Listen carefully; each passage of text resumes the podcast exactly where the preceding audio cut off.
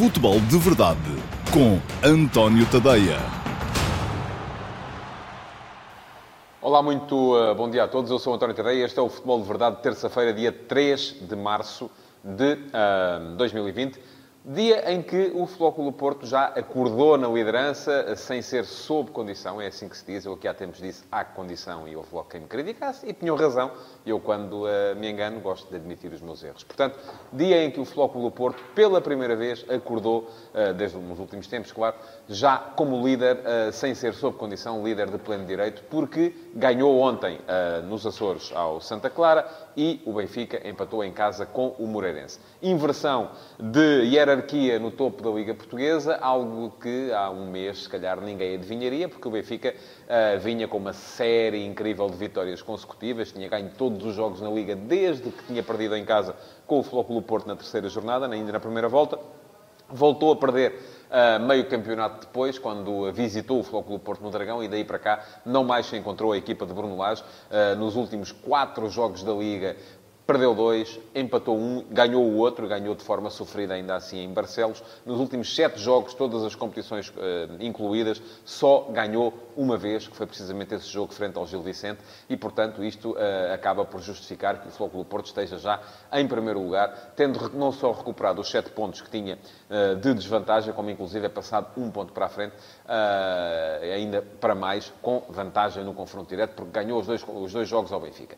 Vou tentar um, lançar alguma luz sobre as razões que levaram a esta dança, a esta uh, variação, a esta mudança na hierarquia no topo da Liga, uh, sendo que, obviamente, nada disto é uh, fixo, nada disto é estanque.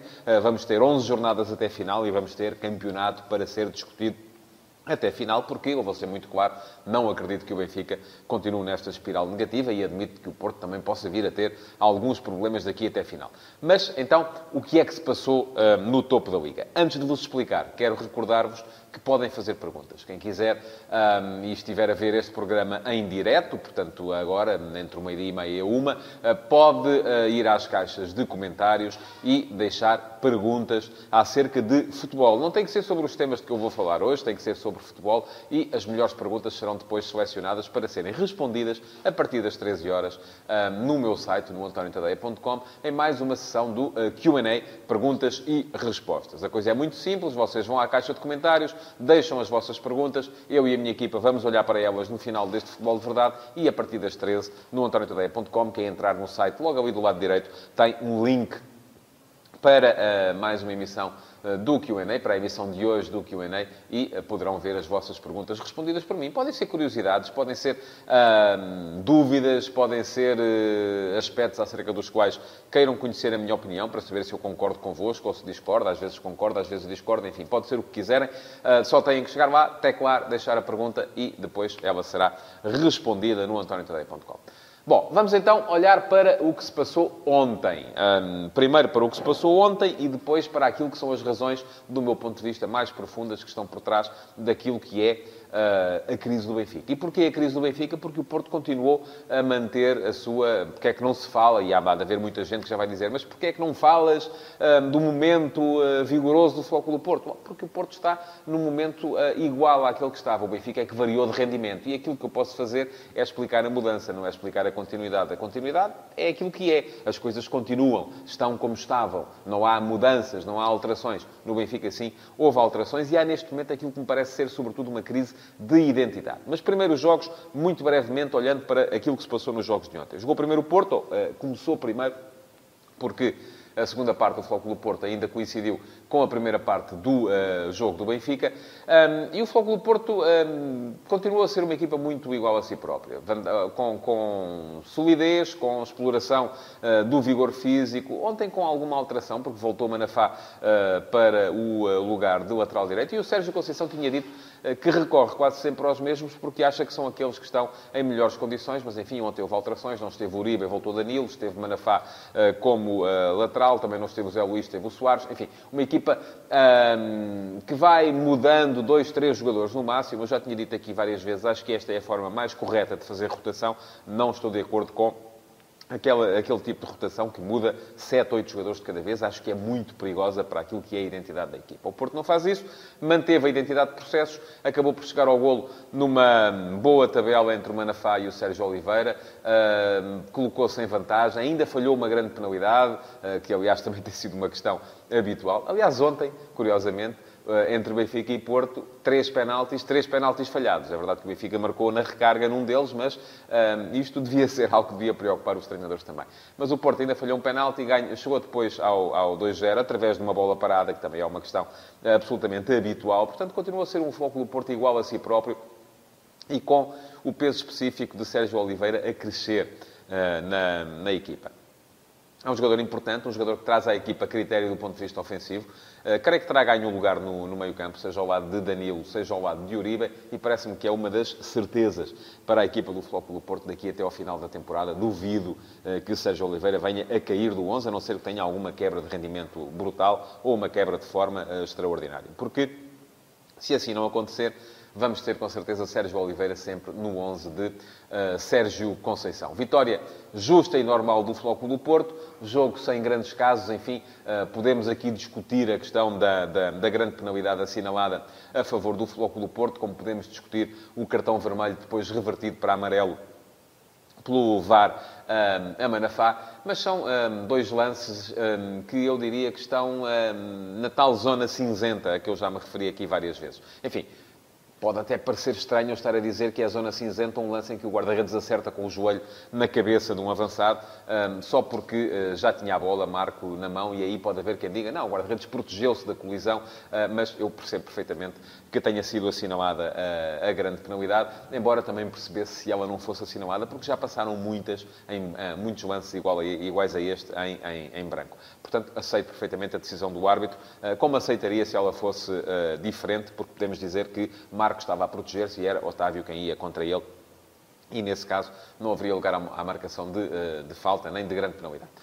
Ao mesmo tempo, uh, o Benfica voltou a experimentar grandes dificuldades, desta vez para uh, jogar em casa com o Moreirense. Eu já tinha dito aqui, quem tiver curiosidade pode ir ver aquilo que eu disse ontem, antes de a antecipar o Benfica Moreirense, ou aquilo que eu disse antes do Benfica Shakhtar.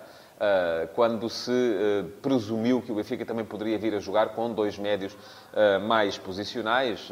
ontem calhou a vez a Weigl e a Samaris, lançando depois estar apto como segundo avançado ou terceiro médio, como quiser. Muitas dificuldades eram antevistas, sobretudo se o adversário fizesse aquilo que o Moreirense acabou por fazer, que é baixar o bloco, juntar as linhas, estacionar o autocarro à frente da sua área e ficar pacientemente à espera do momento exato para sair em contra-ataque. Ora, este Benfica, quando joga assim, torna-se uma equipa mais previsível, uma equipa mais posicional, ah, uma equipa com menos dose de risco em posse, mas isso também depois acaba por se refletir na forma como ataca pior não defende tão mal, não se expõe tanto, ataca pior, acaba por perder a bola na mesma e o contra-ataque acaba por sair na mesma à medida que a equipa do Benfica vai perdendo a paciência, porque isso acaba inevitavelmente por uh, acontecer. Foi o que aconteceu ontem. Uh, mesmo na primeira parte, eu acho que o, Moreira, o Moreirense chegou a ter hum, duas ocasiões flagrantes para, para poder marcar, uh, desperdiçou-as. Adiantou-se depois no marcador já no segundo tempo, quando o Benfica já tinha abdicado de um dos médios. E aqui é curioso que Bruno Lage tenha abdicado de Weigl, porque ele, na conferência de imprensa de antecipação do jogo, tinha dito que o 11 seriam Samaris e mais 10, e, portanto, ficar-lhe mal, achou ele, naquela altura, abdicar de Samaris e manter em campo Weigl. Mas uh, abdicou de Weigl, lançou uh, mais um avançado, na ocasião Diego Souza, e acontece que isto, uh, quando o Benfica manteve o mesmo futebol, mais posicional, com Pizzi e Rafa demasiado amarrados, a não fazerem tanto aqueles movimentos interiores, aquelas trocas posicionais que tanto baralhavam os adversários, a capacidade para explorar o jogo interior não esteve de todo na equipa do Benfica ontem, e aquilo que se viu foi uma equipa a continuar a ser previsível, e cada vez que perdia a bola a dar aso a um contra-ataque, em que o Moreirense, num deles, fez 1 a 0, no outro, teve tudo para fazer o 2-0. Teve dois jogadores isolados na cara do guarda-redes Vlaco Dimos. Acabou Pedro Nuno por uh, fracassar na finalização. E depois, é verdade, o Benfica chegou ainda ao empate com uma recarga de grande penalidade. A segunda grande penalidade que o Benfica dispôs no jogo de ontem. Falhou a primeira, voltou a falhar a segunda, mas Pizzi uh, fez o golo. E o Benfica depois ainda teve ali um, 8 minutos. É preciso que se diga, foram 8 minutos, não foram 10. O jogo correu até aos 100, mas esteve parado entre o gol do Benfica e os 92. Portanto, uh, se eram 8 minutos, foram esses 8 minutos que foram jogados. Não vejo aí uh, nenhum escândalo, conforme já uh, houve muita gente que, que, que, veio a bradar pelo escândalo. Um, teve 8 minutos em que até poderia, eventualmente, com aquela carga final, com chuveirinho na área, ter chegado a um segundo golo que, deixa-me que vos diga, seria injusto por aquilo que o jogo uh, mostrou. Uh, mostrou um Moreirense personalizado, um Moreirense a saber muito bem que espaços ocupar e um Benfica, conforme eu já tinha dito aqui, numa espécie de crise de identidade que lhe está a custar, ou que já lhe custou para já, a liderança da Liga. Qual é que é o problema? Eu já tentei explicar isso hoje, de manhã, no último passo. Quem quiser ler pode passar no antoniotadeia.com e ler o texto de hoje, em que eu sugeria, inclusive, na brincadeira, como é evidente, que o Benfica precisava de passar a jogar em 4-5-2. Ora, basta fazer contas para perceber que 4-5-2 4 mais 5 mais 2 dá 11. Se somarmos o guarda-redes e usarmos a, a, tática à maneira holandesa, 1, 4, 5, 2, são 12 jogadores, não é possível. Mas a questão é um bocado essa, é que Bruno Lage depara-se neste momento com um problema uh, em que das duas uma. Ou usa os dois médios para evitar que a intervenção de um jogador como Tarapte, mais cedo no processo ofensivo, acabe por desequilibrar a equipa, porque Tarapte, quando joga como segundo médio, é um jogador que mete risco, é um jogador que, ao mesmo tempo que possibilita que o Benfica chegue mais rápido à frente um, e possa uh, ser mais forte, por exemplo, em momentos de transição ofensiva, também leva a que essa maior dose de risco leva a, a, a uma maior dose de perdas de bola no momento anterior da, da, do, do futebol e do processo ofensivo do Benfica. E isso, como é natural, deixa a equipa mais exposta do ponto de vista defensivo. A questão é, o que fazer aqui? Meter mais um médio, avançar estar apto, o Benfica fica menos exposto do ponto de vista defensivo, mas ao mesmo tempo com menos capacidade para explorar aquilo em que é mais forte que são os seus momentos de transição ofensiva. E atenção, isto não é de agora. Já era assim com Jesus, já era assim com Rui Vitória, já era assim uh, no ano passado com Bruno Lage. Este Benfica sempre foi uma equipa muito forte, sobretudo em transição ofensiva. Podemos agora dizer aqui, sim, com Jesus a organização ofensiva era mais forte do que era com Rui Vitória uh, e do que era depois com Bruno Lage. Verdade. Uh, Jesus trabalhava muito bem a organização ofensiva e a equipa do Benfica com Jesus conseguia ser forte nos dois momentos, tanto em transição como em organização ofensiva. Mas com uh, Rui Vitória e com, uh, depois com Bruno Lage, e à medida também que foi perdendo jogadores que eram fortes uh, na tomada de decisão, como Jonas, e Jonas aqui é uma referência, tem que ser uma referência, o Benfica foi sendo cada vez mais débil em momento de organização ofensiva e cada vez mais dependente daquilo que fazia em transição ofensiva. Foi por isso que a passagem de Tarapte uh, para segundo médio, como antes tinha acontecido quando ali jogou, por exemplo, Enzo Pérez. Uh, é um jogador que, em certos aspectos, faz lembrar aquilo que Enzo Pérez trazia ao futebol do Benfica. Aceleração de processos, capacidade para chegar mais rápido à frente, para esticar o jogo, um, sendo que Enzo Pérez era um extremo e estava a jogar como segundo médio com Jesus. e o Benfica foi forte com ele ali. Uh, sobretudo porque lhe dava a possibilidade de ser mais forte no momento de transição ofensiva. Ora, o que acontece é que estar apto e o risco que ele traz ao futebol da equipa, sobretudo quando somado a um uh, médio centro como Weigl, que é um jogador que veio precisamente para ajudar no momento de organização ofensiva e não tanto nem em organização, nem em transição defensivas, porque é um jogador, é um 6 que não é forte do ponto de vista defensivo, é um 6 que é forte, sobretudo, no, no, na capacidade que traz para o futebol ofensivo do Benfica. E isto acaba por gerar um Benfica com problemas defensivos, com problemas, sobretudo, no momento de perda da bola, de reação à perda da bola e de transição defensiva. É por isso também que Ferro tem estado tanto uh, sob fogo, debaixo de fogo, porque Grimaldo é um jogador que avança bastante, a equipa perde a bola quando não deve e Ferro acaba por estar ali uh, sujeito a ter que uh, suprir os problemas dele e os de Grimaldo, que raramente lá está. Ontem, curiosamente, os maiores problemas apareceram do outro lado, para que se veja que o problema não é só de Grimaldo e de Ferro, também pode ser, também pode alastrar a, a André Almeida e a Rubem Dias. Portanto, qual é que é o problema do Benfica neste momento? Do meu ponto de vista, é um problema, sobretudo, de uh, não aceitação da sua identidade. Porque o Flóculo Porto aceitou a sua identidade. Se bem se lembrarem, até há pouco tempo, Sérgio Conceição ainda tentou mudar uh, os processos da equipa. Fazer a introdução dos jogadores mais finos, como Nakajima, uh, abdicar, e o Sérgio não gosta nada que se diga uh, que o Flóculo Porto é uma equipa forte, sobretudo na exploração da profundidade, no ataque à profundidade, uma equipa fulgurante do ponto de vista físico, uma equipa com explosão, mas à qual faltam outros argumentos. Mas é verdade, faltam. E o Porto é uma equipa forte, sobretudo no ataque à profundidade e em explosão. Sim, é verdade. Mas a aceitação daquilo que é o traço fundamental da sua personalidade, a equipa, permite que o Futebol Porto continue a manter o mesmo rendimento. O Benfica não. O Benfica está com problemas de aceitação daquilo que é a sua identidade. E a identidade de, de, deste Benfica faz com que seja uma equipa forte, sobretudo em transição ofensiva. E o Benfica quis, de repente, melhorar a sua organização ofensiva. E, ao mesmo tempo, não foi capaz de melhorar a sua transição defensiva. Antes, pelo contrário, ela perdeu.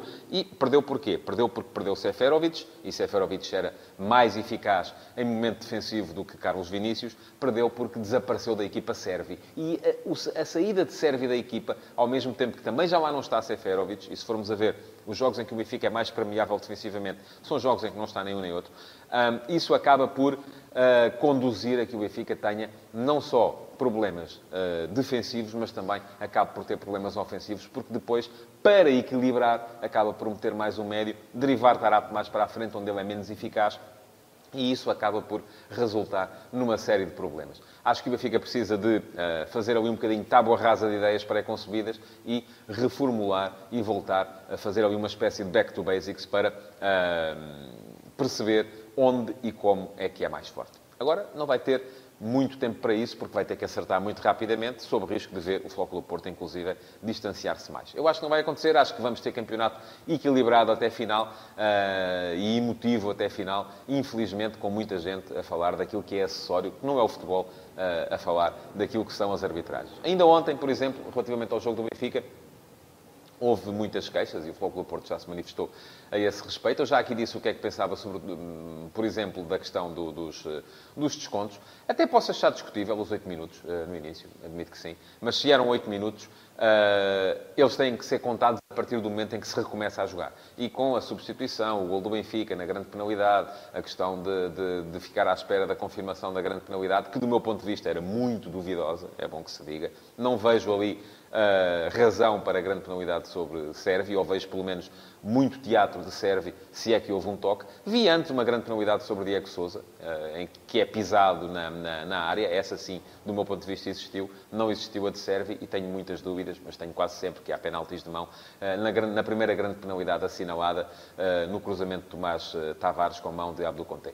Portanto, muitas dúvidas nas duas grandes penalidades assinaladas. há uma por assinalar e razão absoluta ao árbitro eh, relativamente ao prolongamento do jogo até ao minuto 100. E pronto. Um, posso lembrar-vos ainda que uh, podem mandar perguntas, uh, que há uh, Q&A a seguir no antoniotadeia.com. Quem estiver a ver o programa em direto, este Futebol de Verdade, pode uh, ir à caixa de comentários, deixar perguntas que eu daqui a bocadinho vou responder-lhes a partir da uma no antoniotadeia.com. É mais uma sessão do Q&A. Antes de ir para lá, queria ainda referir-me àquilo que são as notícias cada vez mais insistentes acerca da contratação de uh, Ruben Amorim para ser o novo treinador do Sporting. Não se sabe se já, se no final da época.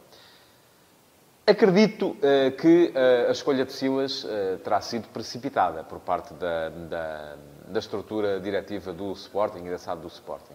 Acredito também que neste momento não haverá muito a ganhar em fazer já a troca de treinador, porque isto até pode vir, inclusive, sobretudo se falarmos de um treinador que vai custar caro ao Sporting. O Sporting, se quiser Rubem Amorim, vai ter que desembolsar, tanto quanto se diz, 10 milhões de euros. Ora, 10 milhões de euros por um treinador que tem dois meses de trabalho como técnico principal uh, de uma equipa de Primeira Liga é algo que precisa de muita, muita convicção. E aquilo que me parece é que a entrada já de Rubem Amorim uh, para o Sporting e a saída de Silas, e veremos como é que vai correr o jogo hoje ao Sporting em Famalicão, mas a acontecer já, apresenta desde já um risco enorme, que é chegarmos ao final da época e o Sporting com Rubem Amorim ficar atrás do Sporting Clube Braga com outro treinador qualquer. E isso logo de si vai acabar por minar um bocadinho a autoridade que Ruben Amorim venha a ter no futuro uh, como treinador do Sporting. Acho que o Sporting devia ser mais prudente, devia ser mais ponderado e devia, inclusive, se acham que é Ruben Amorim o homem do sucesso, o homem que garante o sucesso, uh, entre ficar em terceiro ou em quarto e até em quinto, não há grande diferença.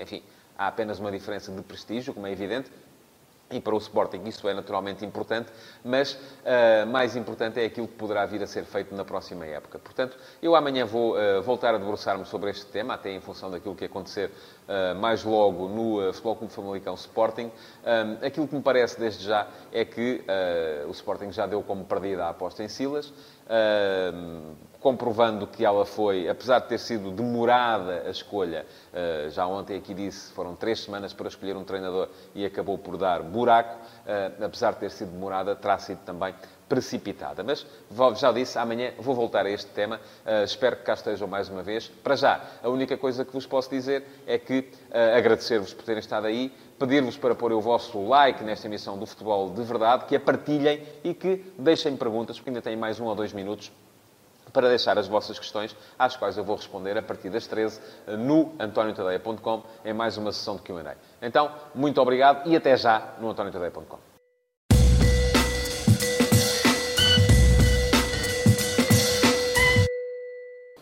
Olá a todos, cá estou eu então para mais um Q&A, um, perguntas e respostas, uh, emissão para o dia 3 eh, terça-feira, dia 3 de março de 2020. A coisa funciona como sempre. Eu faço o Futebol de Verdade ao meio-dia e meia nas minhas redes sociais, Facebook, Instagram, YouTube. E depois, quem estiver a ver em direto pode eh, deixar perguntas nas caixas de comentários. As melhores perguntas são selecionadas pela equipa que trabalha comigo. E eu, a partir da uma, uma e picos, estou aqui no antoniotadeia.com para vos responder às perguntas que forem sendo deixadas. Hoje há muito Benfica, muito... E houve gente inclusive no Facebook, a queixar-se, a dizer que só falei do Benfica, falei pouco do Porto. Eu já expliquei uh, há bocadinho. Aquilo, que se, daquilo de que se fala aqui é aquilo que carece de explicação. O Porto continua igual a si próprio. Está uh, a jogar da mesma forma, uh, está a conseguir resultados numa mesma linha. O que há aqui é que tentar explicar porque é que os resultados do Benfica inverteram porque é que uma equipa que ganhava sempre, de repente deixou de conseguir ganhar. Parece-me muito mais uh, entusiasmante e muito mais uh, carente de explicação do que aquilo que se passou no jogo uh, do Flóculo Porto nos Açores contra o Santa Clara. Mas pronto, vamos então começar com as perguntas de hoje e quase todas elas também têm a ver com Benfica. E começo pelo Ricardo Rodrigues, pergunta que chega do YouTube, e pergunta-me o Ricardo, a quem agradeço pela, pela pergunta que deixou, e lhe desejo também uma boa tarde.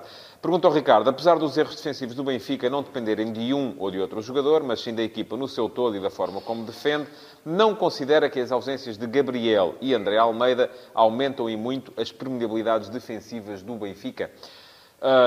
olha, Ricardo, eu eh, em relação a isso tenho opiniões, uh, tenho uma opinião um bocado dividida. Acho que a questão André Almeida, sim, André Almeida é um jogador mais fiável do ponto de vista defensivo do que é Tomás Tavares, por exemplo. Acho que isso é uh, absolutamente indiscutível. Quanto à questão Gabriel, eu julgo que Gabriel, a entrar, teria de entrar na posição em que ontem esteve Samaris. Não vejo, e até porque eu acho, e já o disse há bocadinho, se teve a oportunidade de ver o futebol de verdade, acho que muito daquilo que é a probabilidade defensiva do Benfica tem a ver com a forma como a equipa está posicionada e com o momento em que perde a bola. Portanto, tem a ver com a maneira como ataca. E aí sou capaz de lhe dar razão. Porque Gabriel é um jogador que arrisca menos do que Tarapte, por exemplo. seria... Mas a questão é que já não será tanto assim relativamente a Samaris. Uma coisa é compararmos o meio-campo Weigl-Tarapte com o meio-campo Weigl-Gabriel, certo? Uh, ou com o meio campo Weigl-Samaris. Uh, e aí já creio que a diferença já não é assim tão flagrante. Uh, eu acho que a questão, o, Benfica ontem, a questão que se colocou não foi tanto de permeabilidade defensiva, foi mais de incapacidade ofensiva, precisamente porque jogou com Weigl-Samaris e depois com Tarapte mais à frente no processo, onde ele já não é absolutamente relevante. Um, portanto, acho que Gabriel é um jogador importante e a perda de Gabriel se nota, sobretudo pela forma como a equipa do Benfica deixou de ser capaz de fazer aquelas variações de flanco que vinham muito do, do, do futebol mais largo uh, do uh, médio brasileiro, uh, mas não tem sido tão relevante do ponto de vista defensivo, sobretudo se tivermos em conta que o Benfica está a jogar agora com três médios e não apenas com dois. Mais uma pergunta para hoje, também vem do YouTube e vem do Marco Saavedra. Olá, Marco, muito boa tarde e obrigado pela sua pergunta. E pergunta-me o Marco, acha que se pode comparar a entrada de Weigl com a entrada de Pep na época passada no Flóculo Porto, com algumas semelhanças até na cambalhota da classificação, num setor que não era o mais carenciado de reforços? Olha, eu acho que, hum, não creio que tenha sido por causa da chegada de Pep que o Futebol Porto perdeu o campeonato no ano passado, de todo. Hum, acredito, se me disser, ou aceito que me diga, que na época passada o Porto do que precisava mais não era de mais um central, certo? Terá havido ali a tentativa de uh, reforçar a equipa já para a época seguinte. Uh, da mesma forma, acho que aquilo que o Benfica mais precisava neste momento não era de um médio, não era, não era de um Weigl, mas foi o jogador com certeza que a estrutura uh, da SAD do Benfica conseguiu encontrar, uh, mas acho que a posição estava bem coberta com uh, Samaris, com Florentino, com o próprio Feija, que saiu entretanto. acho que a posição estava bem coberta e que o Benfica precisaria, se calhar, mais de um terceiro central de nível, de um lateral esquerdo para concorrer com Grimaldo, sim tenho a certeza absoluta disso. Um, não creio, no entanto, que a questão se coloque ao nível de uh, ter sido a entrada de Weigl que veio uh, prejudicar uh, a equipa do Benfica. Não acho isso. Acho sim que podiam ter entrado outros jogadores que podiam tê-la beneficiado mais, porque a posição para a qual veio Weigl, de facto, já estava bem coberta. Aí dou-lhe razão. Mais uma pergunta para o YouTube e vem do José Roque. Esta, olá José, e obrigado pela sua pergunta também. Pergunta-me José, se Bruno Lage não vencer a Liga nem a Taça de Portugal, terá condições para ser treinador do Benfica na próxima época?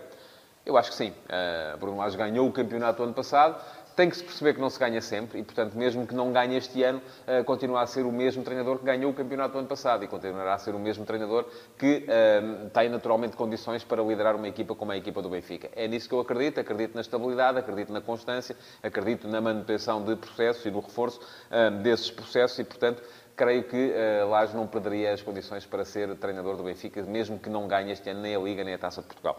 Um, Outra coisa é perceber se as bancadas do Estádio da Luz acham que ele tem ou não condições e se há capacidade por parte da estrutura do Benfica para serenar essas mesmas bancadas. E isso já é diferente porque tem muito a ver com aquilo que tem sido o histórico recente uh, num clube que tem ganho muitas vezes e quando se ganha muito aceita-se pior uh, a altura em que se perde. Mais uma pergunta e agora passamos às perguntas de Facebook. Esta vem do Diogo Garcia e é uma pergunta tática. Pergunta-me o Diogo Garcia qual a sua opinião sobre a crescente utilização de sistemas com três centrais em vez de apenas dois. Serão sistemas mais defensivos ou, pelo contrário, mais ofensivos? Obrigado, Diogo, pela sua hum, pergunta. É uma pergunta interessante. Hum, eu acho que depende muito dos jogadores que tivermos, não é? Porque uh, eu, eu a primeira vez que vi uma equipa de forma consolidada jogar com três atrás foi uh, o Sporting de John Toshek, ainda na década de 80. E aquilo, na altura, foi mal compreendido por quase toda a gente que via futebol em Portugal, porque não estávamos habituados a ver este tipo de sistema. Ericsson, no Benfica, já tinha feito uma coisa semelhante. Em alguns jogos, abdicava de um central e usava o Shell uh, como uh, jogador que baixava para iniciar a organização.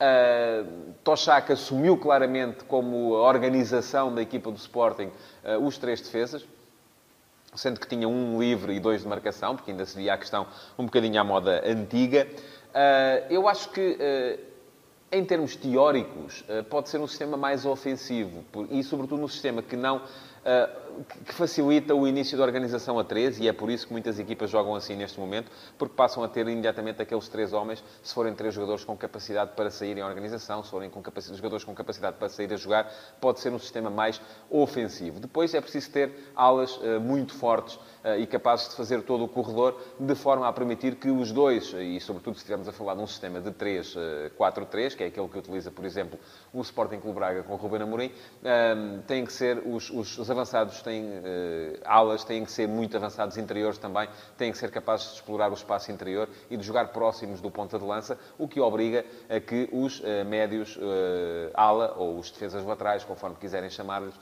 os carrilheiros, como se diz em Espanha, sejam jogadores com capacidade para fazer todo o corredor. Do ponto de vista defensivo, coloca-se outra questão, que é não se poder abandonar os jogadores que jogam nas aulas, precisamente porque senão eles vão ser muitas vezes apanhados em situação de um para um. Ou seja, aí os dois avançados uh, que estão mais próximos do ponta de lança vão ter que abrir para uh, cobrir também os corredores laterais e a equipa aproximar-se-á muitas vezes, em termos estruturais, de um 5-4-1, que já pode parecer mais defensivo. Portanto, tem tudo muito a ver com as dinâmicas. Eu acho que, uh, em termos teóricos, o sistema não tem que ser considerado nem mais ofensivo, nem mais defensivo.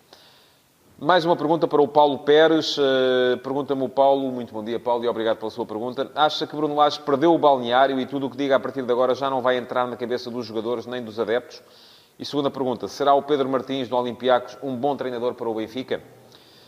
Um, vamos lá ver. Eu, eu uh, não sei se Bruno Lage perdeu o balneário. Uh, aquilo que vi ontem Samaris dizer foi que a culpa era dos jogadores, não era do treinador, mas também Samaris tinha que responder daquela forma à manifestação de confiança que o treinador lhe tinha dado na conferência de imprensa uh, que antecedeu o jogo. Portanto, é verdade que uma equipa, quando não ganha de forma consolidada, os jogadores acabam por duvidar dos processos e acabam por duvidar daquilo que são capazes de fazer naquele momento em específico. Portanto, há sempre aqui o risco de haver uma quebra de confiança. Sim, uh, se perdeu o balneário ou não, eu teria que estar lá dentro para perceber. Não sei se isso uh, aconteceu. Quanto a Pedro Martins, Pedro Martins tem vindo a conseguir resultados de forma consolidada no Olympiacos. Ainda agora, recentemente, eliminou o Arsenal da Liga Europa e isso foi uh, um feito, não é? Naturalmente, deixou o treinador com mais mercado por aí. É um treinador cujo futebol eu acho que tem pouco a ver com aquilo que é o futebol do Benfica, ou que é o futebol de um grande no futebol português. Se Pedro Martins seria capaz de reconverter esse tipo de futebol? É possível. Eu não vejo jogos suficientes do Olympiacos na Grécia para o perceber. Nem o futebol grego me parece que seja um futebol onde uh, uh, esse tipo de avaliação possa ser devidamente bem feita. Mais uma pergunta para o uh, João Campos Rolo. e, aliás, é muito no sentido da anterior. devia tê-la junto. Muito obrigado, João, pela sua pergunta também. Pergunta-me João, acha que haverá algum problema no balneário do Benfica? Bom, já respondi ao Paulo Pérez. Não sou capaz de lhe responder a essa pergunta, não tenho informações nesse sentido uh, e, portanto, não, não, não, não tenho mesmo maneira de lhe, de lhe responder. E uh, última pergunta para hoje vai para o Pedro Miguel Stark. Olá, Pedro, e obrigado pela sua pergunta também. Uh, e pergunta-me o Pedro, e se Weigl recuasse, jogando muitas vezes como terceiro central, ou de construção, mantendo o Benfica uma dupla de médios uh, com Samaris e Tarabt e os laterais projetados, um pouco a imagem do Sporting Clube Braga.